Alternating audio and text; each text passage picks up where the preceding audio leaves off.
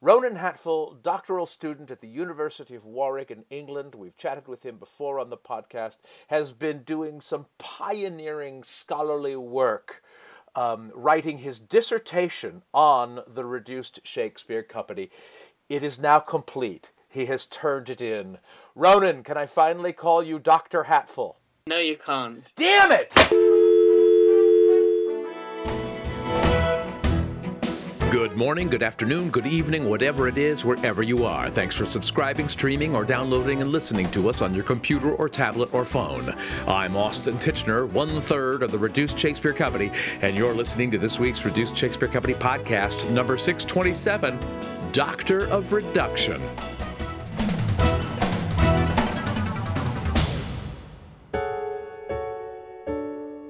Ronan Hatfull is a doctoral student at the University of Warwick in England, and just last week, after we recorded this conversation, his pioneering dissertation called The Other RSC The History and Legacy of the Reduced Shakespeare Company was accepted as partial fulfillment of the requirements for his Doctor of Philosophy degree. Ronan and I chatted a few weeks ago, again after he'd finished it and turned it in, but before he had successfully defended it, which he did last week and we talked about what discoveries he made in his research and the writing of his dissertation, and what, if anything, might come next. How did it go? You, you've now finished. You've now finished yeah. your dissertation. You've turned it in. Are you happy with the work, or, or, or like many writers, have you not finished it? You've merely temporarily abandoned your great work. Um, I hadn't actually thought about it that way. That's actually really good. This is quite therapeutic, Austin. Um, uh, uh, yeah, I, I'm really happy with it. Um, I really, really. I've not actually. Um, I've I've not I've not kind of taken the opportunity to read it back since I handed it in um, from cover to cover yet because I was a bit scared of doing that, and also I felt like I needed some space from it. Mm-hmm. Um, but I don't really like having space from it because it's kind of all all I want to do. Um, yeah. um, so yeah, no, I'm really happy with it. I, I I think it's really. I think I managed in the end to um, focus on uh, on the kind of various strands of of the company's output um, with fairly like equal amounts of attention. Um, really, the kind of the biggest thing at the end um, was was making sure that the long lost chapter was was was as kind of as as well written and as weighty and as kind of representative of the play as I wanted it to be. Because really it was it was probably the hardest chapter to write actually. Is that because it's the most recent work and and you just have you've had less time to stew on it? The complete works has been around for decades um. Yeah. Uh, yeah. I guess so. But it's also, but in a funny kind of a way, I have more. I have much more. Uh, uh, I've I've I've lived with long. I felt in my head like I've lived with long lost and the idea of studying long lost for a lot longer than anything else.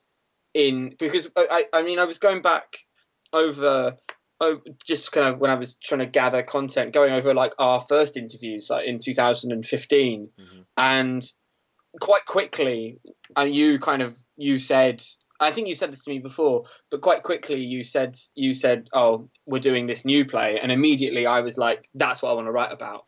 Not that I didn't want to write about complete works of the radio show or anything else, but that Long Lost felt like, well, it's obviously exciting for a scholar to write about something that nobody else has written about. Mm-hmm. So there's something very attractive about that, but also I just felt like with all the kind of fan fiction stuff that I've kind of got to know more about throughout this process that Long Lost really just sat in that so nicely. And that it was really yeah, it was it was really kind of rewarding at the end to see it as a proper kind of I don't know, like uh, comprehensive look at maybe not the entire history of the company because obviously I've ignored. I, I mean, some of your other plays are mentioned, Mm-hmm. Um, but I just couldn't. I just didn't have room to mention them in like, extensive detail. Um, but yeah, it felt like I feel. I feel like if I'd just kind of done a, I don't know, a short coda on Long Lost and focused on, because you know, you could do. I think I probably could have done a whole thesis focusing on one or the other on complete works or Long Lost. But but you need. I think I think what I think a thesis on sorry if this is sounding too like existential, but I think a thesis on complete works alone would feel like I was kind of retreading stuff. Not that not that people have already done because nobody's written anything about it of any extensive note. Um, but the, but the, it would feel less original. Um, and equally, if I just did something on Long Lost and not complete works, I'm sure that readers would be like, well, why isn't he kind of looking at the play that that kicked the company off, and that most people know, you know. Well, it's interesting. I mean, you when you first reached out in 2015, you said you wanted. I mean, you've called the the title of it is the other RSC, yeah. which is which is a great title. But um, but also you reached out and and and it, it feels like in writing Long Lost, we gave you an ending. You know, we yeah. gave you book it, complete works and Long Lost as the bookends to yeah. this current work of this current work. Yeah, look, it was just. I mean, it's just good time. It was just, you know, really good timing. Um, Spectacular timing. You know, if I if I if I'd got in touch with you, I guess a couple of years earlier, um, then yeah, I'd have probably. I I might have. I guess I might have um, done it about comedy, and that would have, I'm sure, been really interesting. But it would have been a different, less Shakespeare focused thesis. You held up the thesis so I could see it, and it's massive. So it's it's it's funny to think about there not being room for things you want to talk about. Um, yeah. Uh, how many words is it? It is. Um, I'm just hang on. Because this is in this box because I had to. I, you have to give your word count. Right. So of course you do. Seven seventy nine thousand six hundred and ninety four. So almost eighty thousand words. That's the limit. You can't go over eighty thousand. All right, that's the limit. Um, and has it become? Did it? Did it end up the thing you thought you were going to be writing? Well, I guess, uh, uh, and then I asked that question on two levels. Were, mm. Did you cover everything you wanted to cover? And mm. did you discover things in the writing and the thinking of, of it, of our work, that you hadn't considered before? Um, yeah, that's really good questions. Um, yeah, I mean, I was discovering stuff like right up until the last moment. But like, for instance, I realized in in the like, I mean, maybe maybe the penultimate day of handing it in, and obviously I was still like, I, this was editing. I wasn't planning to add anything new, but I think I was looking at the um, record of of how often how how like like be, trying to be more precise about how often complete works um, has been performed, hmm. um, like regionally in the states. And in the end, I didn't include like, and, and I went on the um, Broadway. What's it? What's all your plays published under? I think, uh, Broadway, Broadway Publishing yeah. Inc. Yeah, and obviously that gave me like not precise statistics because I had to go through them and count one, two, and that took forever. Um, um, and in the end, I and, and like so initially, I was like, maybe I need some more statistical evidence to back up the fact that I'm saying that you know that Complete Works is a total like Behemoth and one of the most popular comic plays of the 20th century. But sometimes people won't accept you just say obviously they won't accept you just saying that. Right. But then i realized that probably say you know the amount i'd emphasized how it's been translated and jess winfield um, gave me a really useful uh, set of translations um, of how, how often it's been translated into which languages and which territories and so that felt, and the fact that it's record breaking, never been beaten in the West End mm. um, in terms of a comic play, those felt like um, significant enough things to say without having to say, you know, in the last three years, right. it's been it's been performed X many times because clearly it's going to be performed many many more times. But what did come out of that that then went into the thesis was that, and, I, and actually it was something I think you may you probably had already said um, and that I just hadn't picked up on um, was the fact that um, one of the really interesting threads and something I didn't expect to look at as much as I did was how in in Long Lost there was this this drive to try and give greater representation to the female characters. And by extension, um, you know, f- you know, the potential that, that the RSC's plays might be more more widely performed by non three man companies. Mm-hmm. And then I specifically realized about the Chick the the Chickspeare um, company. And that's an all female company doing right. long lost. But yeah, so that's a specific discovery.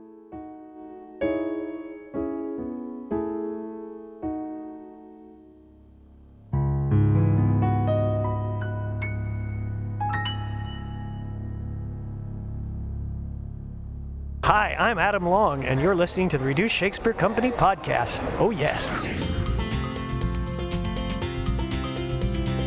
Where can you RSC the RSC? You can see reduced Shakespeare in your own home by owning your very own copy of Pop Up Shakespeare, written by me and Reed Martin and illustrated by the marvelous Jenny Maizels. It's on sale worldwide, and you can find links to both Amazon and independent bookstores in the US and the UK on our website. Our last performance of 2018 is this Sunday, December 23rd, at the Bankhead Theater in Livermore, California. But our performances will pick up again on January 16, 2019, with a week long run of the complete works of William Shakespeare abridged, revised at the legendary Bucks County Playhouse in New Hope, Pennsylvania. As always, the very best way to stay up to date about all of our worldwide performance dates is to sign up for the Reduced Reader, our email newsletter. Go to reducedshakespeare.com and click on the link to subscribe and check out our touring page for specific box office, venue, and ticket information. And now back to my conversation with Dr. Ronan Hatfull about his successful and unreduced sounding 80,000 word dissertation about the Reduced Shakespeare Company. You said you have to think critically about your subject, and obviously you do because you're you're thinking in a critical academic way. But that also literally means you've got to criticize your subject. it's your yeah. It's your it, it, it, you're writing this about this because you like it. At the same time, you got to poke at it, right? You got to poke at it and and and and see what's wrong with it. That's part of your job, right? Yeah, totally. Yeah, yeah, yeah, yeah. Um, yeah, and I, I mean, also, I think I, I, I think one thing I really, um, that really changed was initially I kind of, I saw like I was really interested in you know how your relationship with Shakespeare as a company had had Chet had um, had changed. Um, uh, yeah, that, that was my initial perception, and I think I said this to you initially about you know oh you know the Reduced Shakespeare Company started as parodists, and and now you kind of practicing homage. But hmm. then the more I spoke to you, and then spoke to you know the others, the more. Well, uh, you know, uh, one of the things, um, one of the kind of seminal moments I think was I spoke when I spoke to Adam, Adam about that about that particular uh, dichotomy, and he said that that actually, um, he felt as though as though they you know you guys used homage and parody as kind of tools um, within live performance. I think you might have said something similar to me or something like that at various points. Um, and uh, and that actually, you know, depending on how Shakespeare savvy the audience was, mm-hmm. um, you might the show might play as an homage, um, or you know, or if the if the audience was less kind of was less Shakespeare initiated, it might be more parodic, more irreverent. That's an um, interesting idea. That that that yes, whether homage or parody is very much in the eye of the beholder. Totally. Yeah, exactly. You yeah. Know, you can't. Yeah, and and also in the in the eye of the creator, um, because right. But but we might intend it in one way, and the audience takes it in a different way. Yeah, well, that's like um, yeah, like uh, there's a critic called Linda Hutcheon who who wrote a book called Theory of Adaptation, which is all about well, well one of the main arguments of which is that lots of adaptation theorists focus on you know how does the adaptation work from the point of view of the creator and what the creator intends but she looks more heavily at how it's received right which yeah which seems like a really that seems pretty like obvious and i guess that that's maybe more obvious now because people are always you know the, in the world of youtube videos and comment sections hmm. people are always like pushing back at the material and commenting, and that affects what people create and why they create it. So. Well, and I think that's a that's um, very much in line with Adam's other line that we quote all the time, still, which is that you know we we sometimes we'll say something and we think it's a joke, and it turns out it's only a sentence. Yeah, sure. You know. Yeah, Um, yeah. The audience, we've always said that the audience is the f- fourth member of the Reduced Shakespeare Company, and, and that's true on such a fundamental level. Well, I mean, one thing I've, I've, it's funny you say fourth member, like that always, to me, like my ears immediately, that's immediately like, I, one interesting is that in the UK, and I don't know whether there's an American sporting equivalent, but in the UK, um, the crowd at a football match, Oh, a, sure. a, a soccer match is referred to as the fourth man. Yeah. Um, No, that's absolutely true. Um, in basketball, they'll refer to the, the the crowd as the sixth man. Right. Yeah. That, Yeah. and I, I, I found like a lot of a lot of um, yeah a lot of sporting drama analogies um, a, a lot across a lot of work, particularly when you're dealing with audiences, because like you know Shakespeare's audiences, we are led to believe would have been a lot more like you know a rowdy modern sporting audience than you know audiences of the other the other other RSC where you sit down you sit down in the dark and behave yourself and fall asleep. Right. Take a, a 75 pound nap. yeah, yeah. Maybe don't put that in the podcast in case I ever want to get employed by them. Um, yeah. Uh, uh, so earlier you said um, you're done with the dissertation, um, but um, you're not done with the Reduced Shakespeare Company, and honestly, that sounded like a threat. But what what are your what are your next plans? I mean, where do you how do you develop this dissertation into something else? What else? What other plans do you have for the RSC? Well, I, well, the, the well the first, I guess the the basic thing is that I really don't just want this to sit on the University of Warwick's like dissertation shelves. Yeah. Um, that would that would disappoint me and make me sad.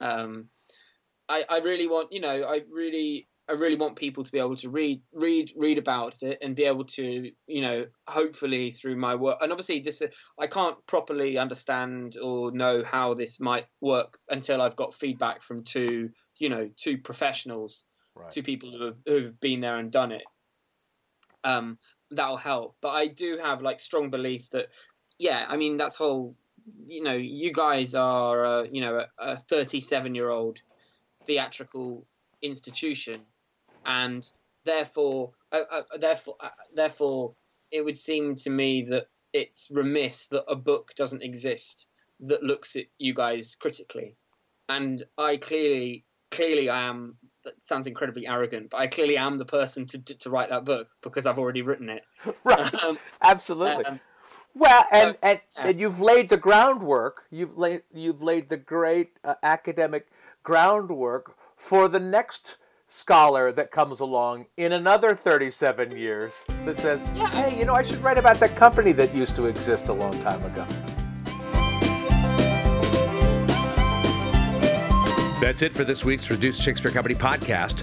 Send us your groundbreaking scholarly work via email to feedback at reducedshakespeare.com. You can find us and interact with other fans on our dedicated podcast page on Facebook at RSC Podcast, on Instagram at Reduced Shakespeare Company, or on my preferred platform on Twitter at Reduced.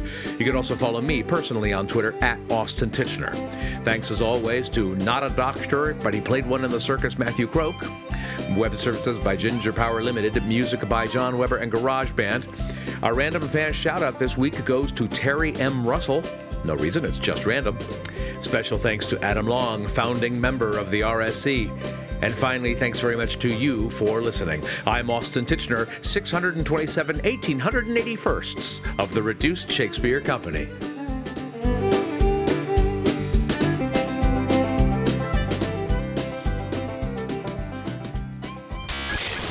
Podcast is a production of the Reduced Shakespeare Company, reducing expectations since 1981. Go to reducedshakespeare.com for performance dates, actor bios, email newsletters, and so much less. So much less. So much less. So much less.